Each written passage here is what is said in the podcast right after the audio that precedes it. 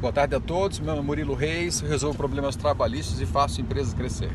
Estou aqui em Brasília agora fazendo alguns estudos no Tribunal Superior do Trabalho, Câmara, Senado, dentre outros temas, eu estou olhando a trabalhista e a atualização dela, né? Estou agora no Uber, né, indo do Tribunal Superior do Trabalho para a Câmara Federal. E recentemente saiu uma decisão do TRT da 15 no, na região 15 região, que é Campinas, né? De primeiro grau, vai a segundo grau ainda, e o juiz de primeiro grau deu vínculo de emprego entre o motorista de Uber e o Uber, esse utilitário, essa grande ideia do mundo inteiro.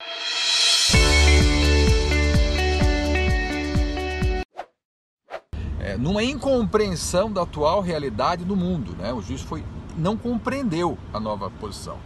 É, o motorista de Uber ganha de 3 a 7, 8 mil reais por mês, depende da cidade onde ele trabalha. Né? É, e função que não aconteceria em qualquer outra hipótese. Né?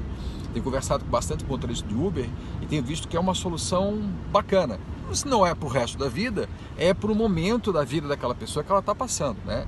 E alguns não voltarão mais para os empregos fixos que tinham, ganhando R$ 1.500, 1.800 reais para trabalhar 8 horas por dia. O motorista de Uber faz o seu horário, determina qual é a rota que ele vai seguir, o passageiro que ele vai realmente pegar. Então é uma liberdade total. Né? Não há subordinação de nenhuma hipótese, né? nem conjuntural, nem direta.